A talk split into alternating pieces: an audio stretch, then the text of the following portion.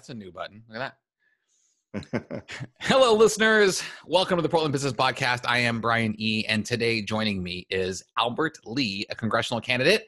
We are not a political show. We don't focus on business, but I'm not going to say no when somebody messages me and wants to be on. So, Albert, let me hand it off to you. Hello. Hey, how's it going? Fantastic. Thank you for having me. I appreciate being on.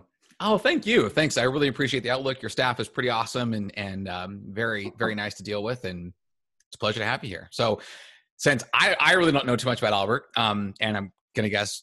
Well, wait. All your listeners will know a ton about you, but for those yes. people who don't know you, can you give give me the the Reader's Digest or Reader's Long Gist of of who and what you are? well, uh, my name is Albert Lee, and I'm running to represent the people of the Third District of Oregon to Congress. Um, the final day for the uh, for the ballots is tomorrow. Uh, we've been running this campaign for over a year, um, but I guess some of the things that are more important to your listeners. Uh, uh for me, my background, I'm an, a sixth generation American and an immigrant at the same time. I was born in South Korea, where my African American Army dad met my Korean mom during the Vietnam War. I grew up in working class St. Louis, North County, St. Louis, next door to Ferguson first generation uh, college grad, first generation law school grad. Uh, worked in a lot of different areas after being in the Army for a little bit. Uh, I worked in international business, uh, worked in project management, uh, ended up going back to law school, and then becoming an entrepreneur myself.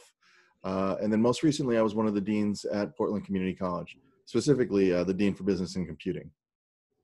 Um, you mentioned third district of Oregon in the very beginning, and if I'm I'm not looking at you. For listeners who don't know, this shot on video, so we have some some eye contact. Yeah, uh, yeah. What is the third district? What does that mean? Is that like like Brooks, Oregon? Are you way, way, way south, East Oregon? Oh, no, no, no, no, no, no. So uh, the third district is actually uh, the most compact of the five districts that we have currently. We're likely to get a sixth district for 2022 after the census. Uh, but the third district is comprised mainly of all of Portland east of the Willamette River Okay. A little tiny sliver of northwest Portland in the downtown area, a little bit larger part of southwest Portland, and then uh, it goes all the way out to Mount Hood uh, in the northern part of Clackamas County. Oh wow! Yeah. So you've got quite the you got from farmland at, at the East counties mm-hmm. to into downtown urban hipster coffee roasting. You got it. and you know, I think the breakdown is something like uh, eighty-five percent urban, um, the remainder uh, rural. Um, and but again, the majority of the population is in Portland proper. Wow. So, you end, do you feel that you end up with a pretty split focus in that third district from the the what the 85 percentile downtown wants compared to that 15 percent out in the rural area? Well, you know, I I know that a lot of people want to say that there's that kind of a divide and a split, but I think generally speaking, when you're talking about the the people of the third district it is the most progressive one of the most progressive districts in the country. Uh, but that being said i think uh, uh, we're looking at a, a lot of uh, working class issues a lot of uh, issues that uh, regular working class folks are looking at both in the rural areas as as as as well as the urban areas. Sure sure. Now as we chat i sit my my, my shameless plug for Roseline Coffee, Roseline Roasters in, in your district in Portland, mm-hmm. and I know that uh, they face a lot of a lot of challenges that a lot of other people in that area do. Right. From clients I have, people I know, and their staff all lives in that area, so it's a very, very realistic thing. So, law school. Tell me about that. What uh, did you focus on a certain area of law? Did you practice? You know, I focused on international human rights law. Um, so uh, when when I went to law school, uh, the interesting thing was I was working as a project manager at General Electric down in Salem, and this was just prior to the recession, and uh, so I was working on the assumption of first in, first out, right, or, or last in, first out. Uh, right. So I was the last of a dozen project managers hired, and you know we saw that the the, the climate was turning south. So I initially started looking at how do I market myself ready and marketed for another position in project management. So I started studying for uh, the PMP certification, project management certification, mm-hmm. uh, so that I could land on my feet should uh, I find myself laid off or uh, or otherwise. While I was doing that, I decided to take an LSAT test on a lark, a practice test, and I did fairly well, better than I I thought I would. And uh, I really never had an idea or thought of going to law school, but uh, having taken that practice test, I said maybe if I studied really hard, I could actually, you know, knock it out of the park. And so I did, and I did. Um, and uh, you know, for me, I don't come from a legal background. My family has no no idea of that culture or that uh, area uh, or industry, generally speaking. So uh, when I walked into law school, it was sort of kind of blind, quite honestly. But I kind of followed the things that were of interest to me, and that led me toward uh, human rights law. So, in human rights law, were you more of a corporate attorney then, or were you dealing with um, uh, single individual clients or? No, so actually, I didn't practice. Um, okay. I, I, I started law school uh, at possibly the worst time. Um, right 2008 sure uh, it was the height of the recession mm-hmm.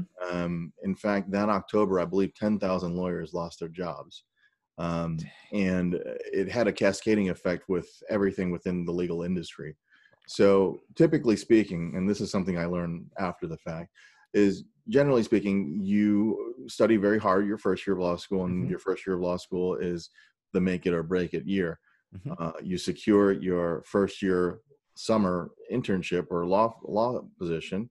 Mm-hmm. Uh, if you do well, you get invited back to second, and if you get do well, you get invited uh, to have a position when you graduate. That's typically how it works. Uh, but with this recession, what happened was that uh, a lot of the folks that were promised positions in their third year of law school were said were told by the people who promised them positions, "Hey, you know what? Times are tough. Why don't you go uh, do some pro bono work for a year and then you'll come back we'll have a job for you sure. and that kind of pushed everybody else back so my first summer uh, very few people got uh, that first summer internship. And uh, so that directed me into other areas which is why i went to oxford to study international human rights law. Um, i found um, a program there uh, and i was provided a, a, decent scholarship from the law school to do so. Nice. Um, but that in turn kind of pushed everything else back. And yeah. Yeah kind of shifts that trajectory. Like hey i'm gonna do this. Oh maybe not. I'm gonna, I'm gonna go this way. Um where did the entrepreneur piece come in yeah so i mean throughout my life uh, i've always been someone that has been thinking about you know solutions to things right uh, if there's mm-hmm. an itch you got to scratch it right yep um, and when uh, it was t- this was toward the uh, uh, end of oh 2014 or so. Uh, my wife and I, uh, we had our daughter. Uh, she, uh, we we wanted to make it so that one of us could stay at home with her, uh, so that you know we can, you know, have some at least one of us bond with our daughter. you know, the first year of her life. Um, but in order to do so, it meant that we would have to move. Uh, because we simply couldn't afford to live on one income. Sure. Uh, so we found uh, a place to live outside of DC, and I was working at that time. I was working for the American Bar Association. Okay. Um, and we ended up living way out in West Virginia. So I took a two and a half hour train ride, uh, 90, uh, two and a half hour total commute okay. one way wow. to, to get into work every day. And it afforded her the opportunity to stay at home. home. Now, while she was at home, she was using her skills in uh, graphic design and, and, and website building mm-hmm. uh, to effectively start her own uh, small little out of the house business. When we decided to move and return back to Oregon to raise our daughter, uh, that sounded like a very good idea to start a business. You know, I already had some connections and mm-hmm. and and and and uh, relationships out here uh, from previously living in Portland, uh, she had some amazing skills. We were able to build a mom and pop shop. Uh, initially, we worked out of um, uh, some shared workspace before we had our own brick and mortar. Wow! So you you're one part of a, a team that's doing design web work. Is that what I hear? Well, uh, no longer. I mean, okay. so that that we did that for about three years, um, and uh, like I said, we started mom and pop. We started bringing in more folks. Um, and then we kind of split duties. So I did the operations and sales, and she had she the art and design side. Did the work side, sure. Yep. Got it. Um, daughter, 2014. So daughter's six ish. 6 mm-hmm. First grade. Kindergarten. Kindergarten. Okay. Yeah. Nice. Yeah, like yeah. it. You know, it, with the with this crisis right now, it's all up in the air. We were doing this remote learning. She's upstairs uh-huh. right now trying to do some remote learning. Yeah, uh, it's it's bonkers. It's uh, a brave new world. I don't know what to say. We're, yeah. we're, we're trying to figure it out as we go along. Yeah, it's a tough time for for your situation because she had what six months, not even four months in school before. Well, yeah, I mean about uh, yeah, November, the, the fall, December. yeah, and then yeah, uh, uh, yeah, month and a half or so in the year. Wow. Yeah. I mean, so just it's, it's, really difficult for her because she's an only child and there are no other kids in the neighborhood. And it's not like the shit my wife would let her play with them anyways. Uh, so there's a lot of uh, these these uh, Zoom play dates, which are kind of ridiculous. You know, oh, they'll have funny. one kid with a ball in their hand and another kid on the other side with a ball in their hand, and they're just like, "Let's play ball." How many like, broken broken screens, broken monitors have happened with this this action going on. yeah, but, uh, you know, I've been trying to. We've been trying to do some things to help her out. Uh, she and the dog have bonded a lot more now. Um, okay. But you know, I've got a tent out on the deck now, so that's her little play tent and sort of her own little space that she can get away to. Nice. Yeah, so we're we're making do. Very cool. Um, so tell me about your you opened a mom and pop shop when you came out to Portland. Mm-hmm. What was your biggest uh, challenge doing it? And and start there. What, what, what did you find? You know, so so the biggest challenge I think for everyone, especially when you're looking at an industry where your reputation uh, has to, uh, you you you kind of rely on your reputation to build business mm-hmm. is developing that initial uh, set of business because yep. a lot of our book of business was on the on the east coast you know so we had mm-hmm. clients on the east coast but that doesn't translate to clients on the west coast you, you, it's sure you can show them and demonstrate the things that you've done mm-hmm. uh, but if they don't know that that organization or that group they're like well we don't know that you know yeah. Uh, mm-hmm. so um, so that was that was initially the hardest thing was was to um, you know get that buy-in get that assurance uh, and the really the only way to overcome that was to do a lot of face-to-face conversations and, and provide that genuine uh, assurance to uh, clients to say, hey, we're here. This is where our offices are. Uh, you know, we uh, this is what we do. This is what we specialize in, and this is what we can promise you, and this is what we can't promise you, and this is what it's going to cost. Gotcha. Um, what What was your time uh, from when you came to Portland and started that to when you transitioned out of it? Give me so. Um, let's see. We we got here at the beginning of 2015 uh, again. So I left Portland in 2008 uh, we returned in 2015, and then uh, um, I started transitioning out of it in 2017. Okay. Uh, so I was kind of having wearing a couple different hats at that time um, as I transitioned to becoming one of the deans at Portland Community College. Gotcha. Um, and then uh, my wife still actually has the business. Well, um, um, we've trans- translated that into a, a single member LLC. Uh, it used to be um, a partnership and so it's a single member of LLC, but she's got a day job that she works as well. So okay. she's juggling the two things right now, and we're no longer taking on uh, many new clients. We still have some residual business.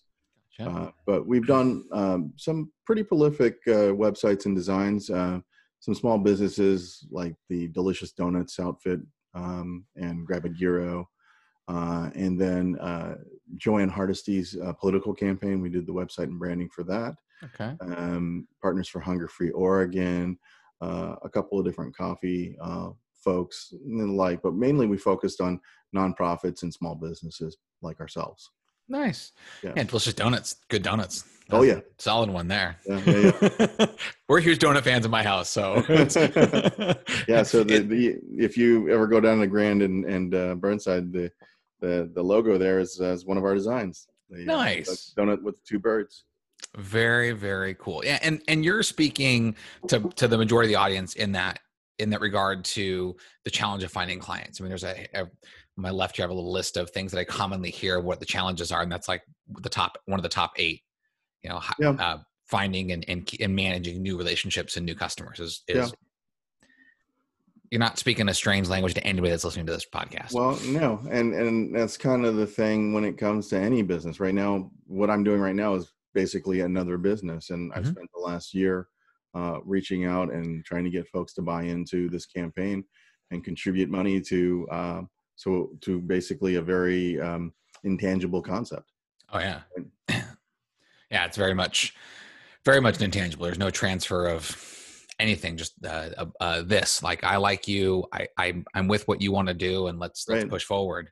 Mm-hmm. Very cool. So, in what you've learned in your entrepreneur days as well as your corporate days, to those listening to this podcast, what could you what could you tell them or give that's going to help them take their business today and and bring it to that to where they want to go, maybe the next level, or maybe just a little bit better at what they're doing. Yeah, you know, um, I, I got to tell you, this year of campaigning has helped a lot uh, to to realize that you just got to put yourself out there.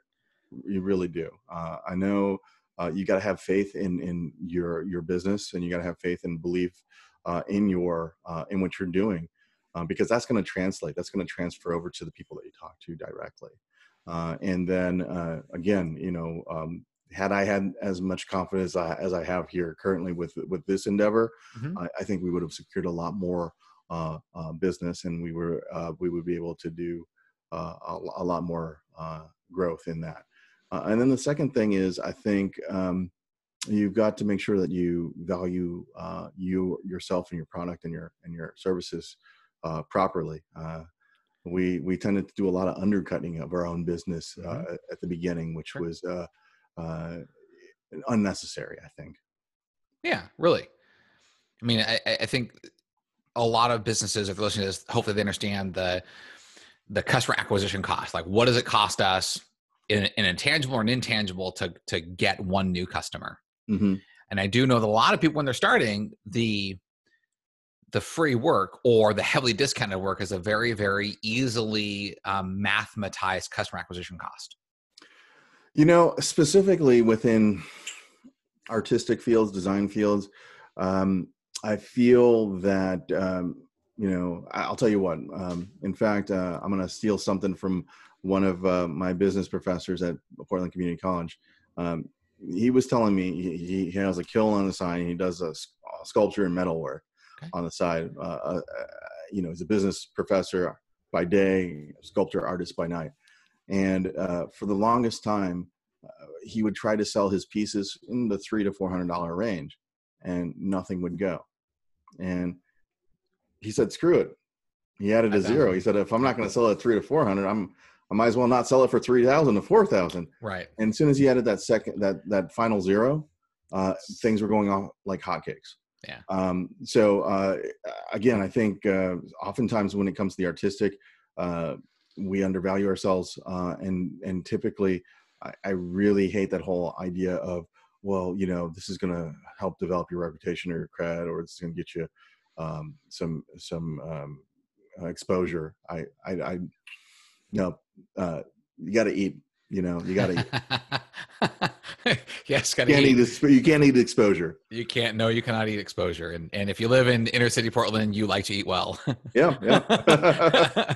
um, Portland is definitely a, food town, and and this you mentioned the crisis earlier. This crisis is definitely hurting the Oh, uh, food geez, business. Yes, mo- without a doubt. You know, um, I, I think about, I, and I'm, I'm, I, I want to reach out to a couple of uh, entrepreneurs I know.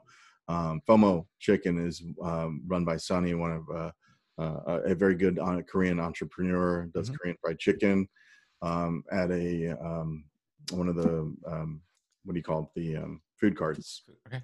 Um, And it was was it FOMO chicken? Is that what I heard? yeah. FOMO. FOMO. Yeah, like you're, fear of you're missing fear out. missing out. Yes, oh, that's and- awesome! What a And- great and- brand. and I got to tell you, that stuff is really good. It really is.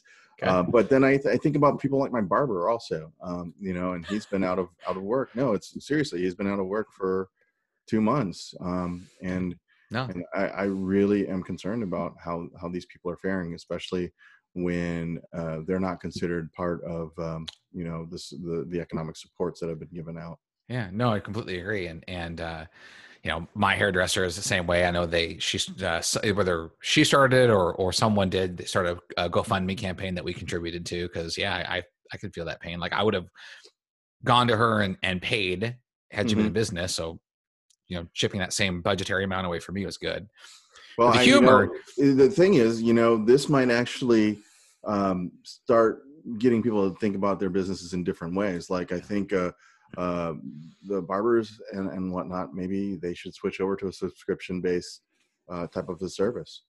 Yeah, there's I would completely agree with that. Where you, have a set your challenge of business become you know your, your fixed cost your unknowns and your unknowns mm-hmm. and with when you have a subscription model and you have a pretty good idea of what's going to come and you have a you can figure your ratio of ads and drops like right. we lose five or ten percent but we get five or ten percent more a month mm-hmm. um, yeah that's that's a really really great a really great piece of feedback yeah to go subscription model so so for those who can't see outwardly I chuckled when he mentioned his barber because he's got not the fullest head of hair, but he's got a wax job on that. Like I can see his ceiling. There's a little shine right now. Yeah, he's got he's got I can tell you he's got seven little lights above him. yeah.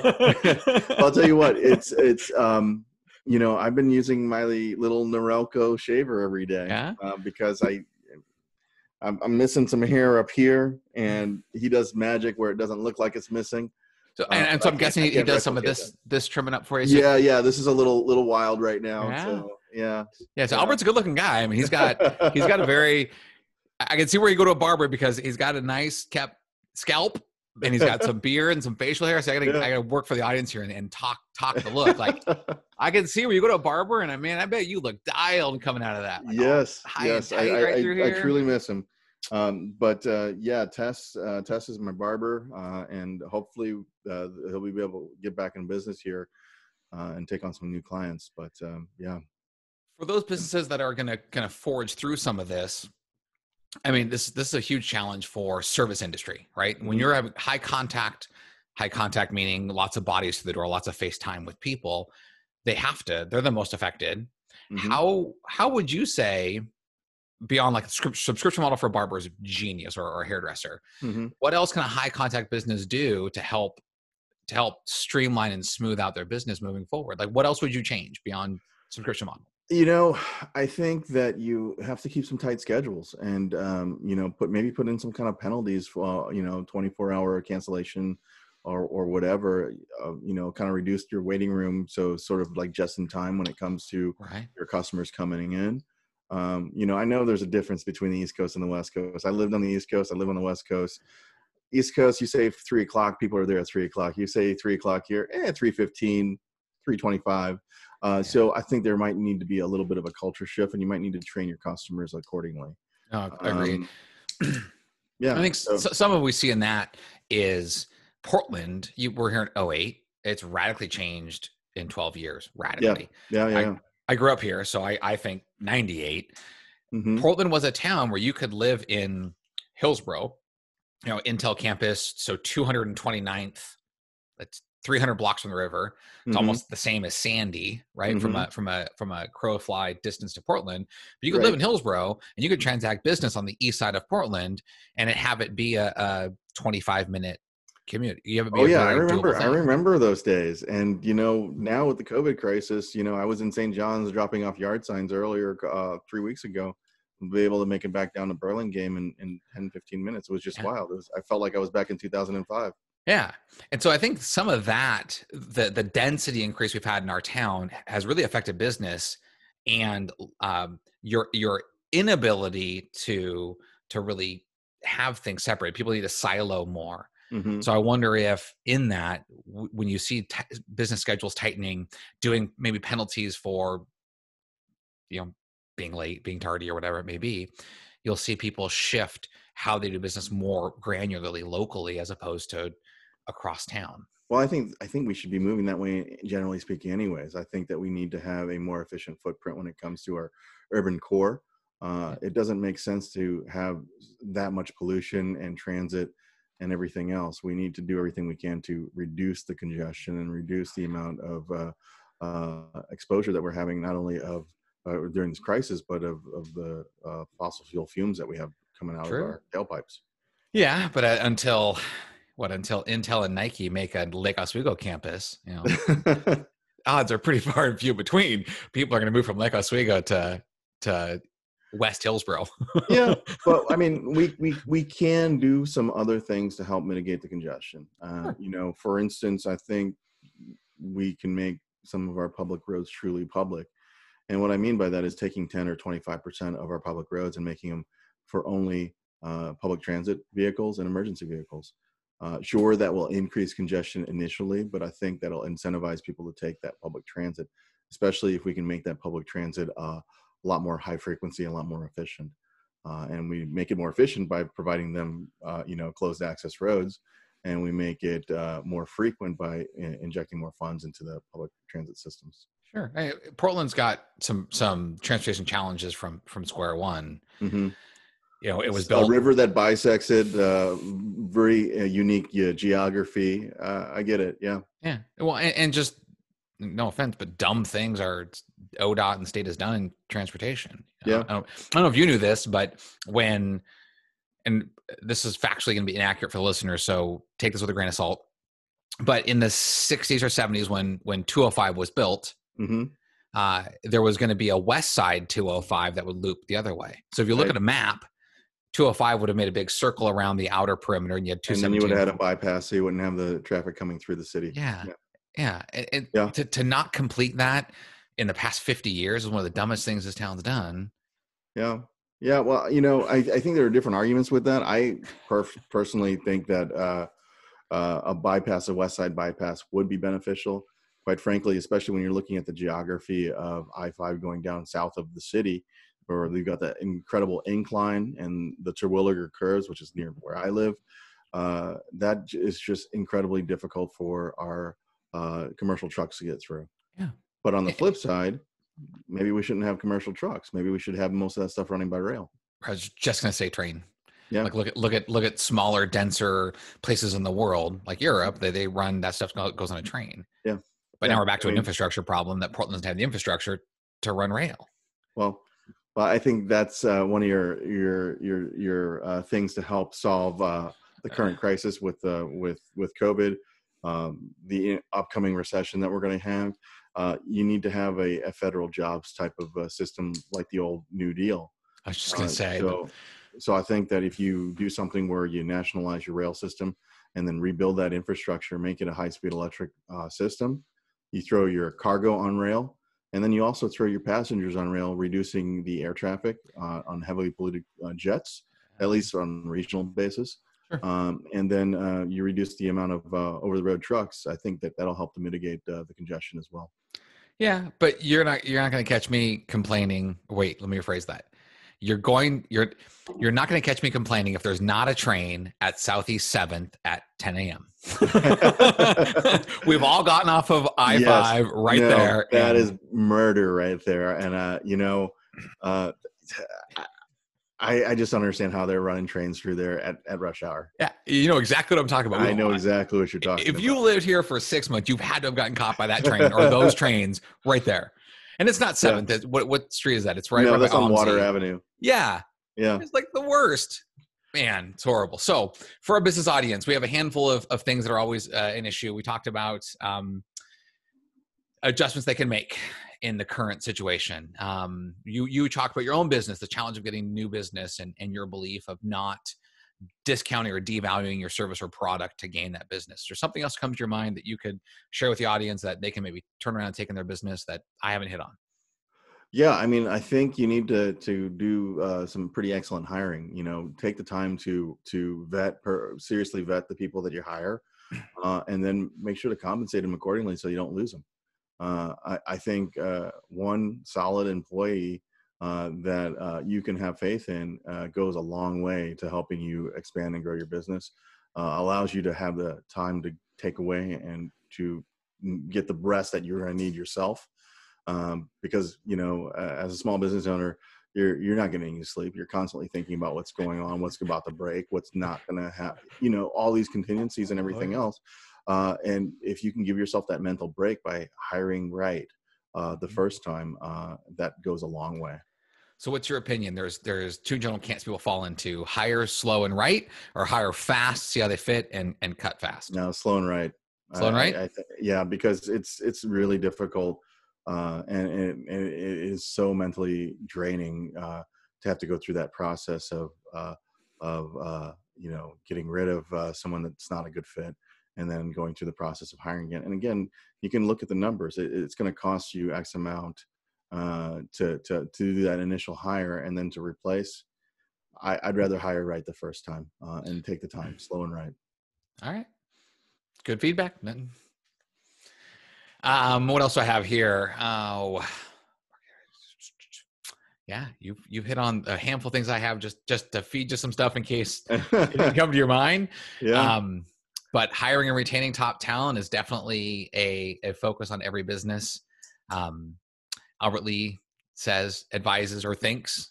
Take take some time, find that right person, pay them very well, keep them, keep them happy. yeah. Well, Albert, before I uh, end the, end today's show, is there anything else?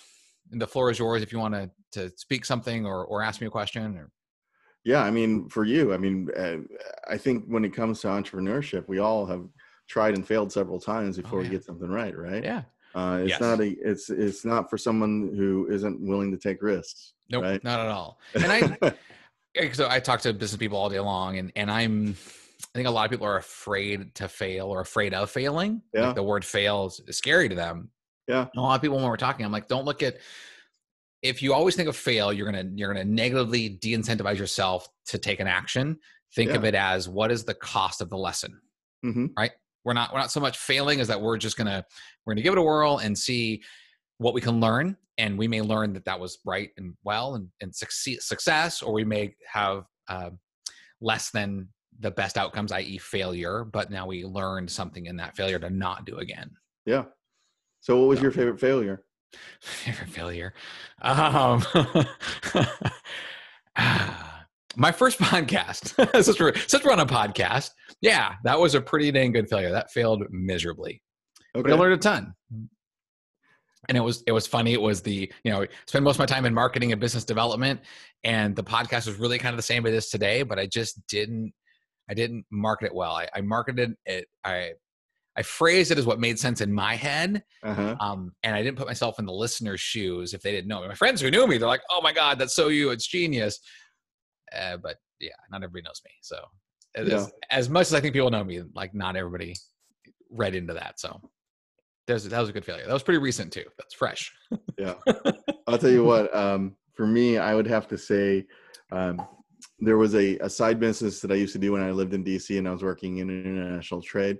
Um, there was a bar uh, that I would uh, barbecue at on Thursday nights um, and sell like pulled pork sandwiches and brisket sandwiches and whatnot. And uh, they would have, um, it was in the H Street neighborhood of DC. Mhm. And just like here with the Belmont neighborhood fair or whatever, there was a, a fair in the summertime, uh, and the bar owner said, "Hey, I got a spot for you at the fair. Uh, so if you want to, you know, do your little launch here, that'd be good." So he gave me a free spot, and I went all out. You know, I bought a hundred brisket. I rented a giant mobile smoker, um, and, and got a ton of my friends to help out. Um, ended up staying up for four days straight cooking brisket uh, with like little 15 minute mini naps. Oh and then as we were getting closer to that Saturday, the weather turned and it ended up being a Oh. thunderstorm. and, no backup plan for. no backup plan no backup Man. plan whatsoever uh, the only we ended up breaking even uh, i invested about $6500 on that day uh, and the thing that saved our our our, our butts that Oh, you can say it. You can come the thing that saved our ass that day Yes. uh, was corn. So here's the thing. Really? Um, so uh, unexpected things that, that happened that day that I was not expecting. 1st Mm-hmm. of all, we got harassed by a bunch of uh, young folks that were uh, PETA folks. So they started slapping PETA stickers all over our booth.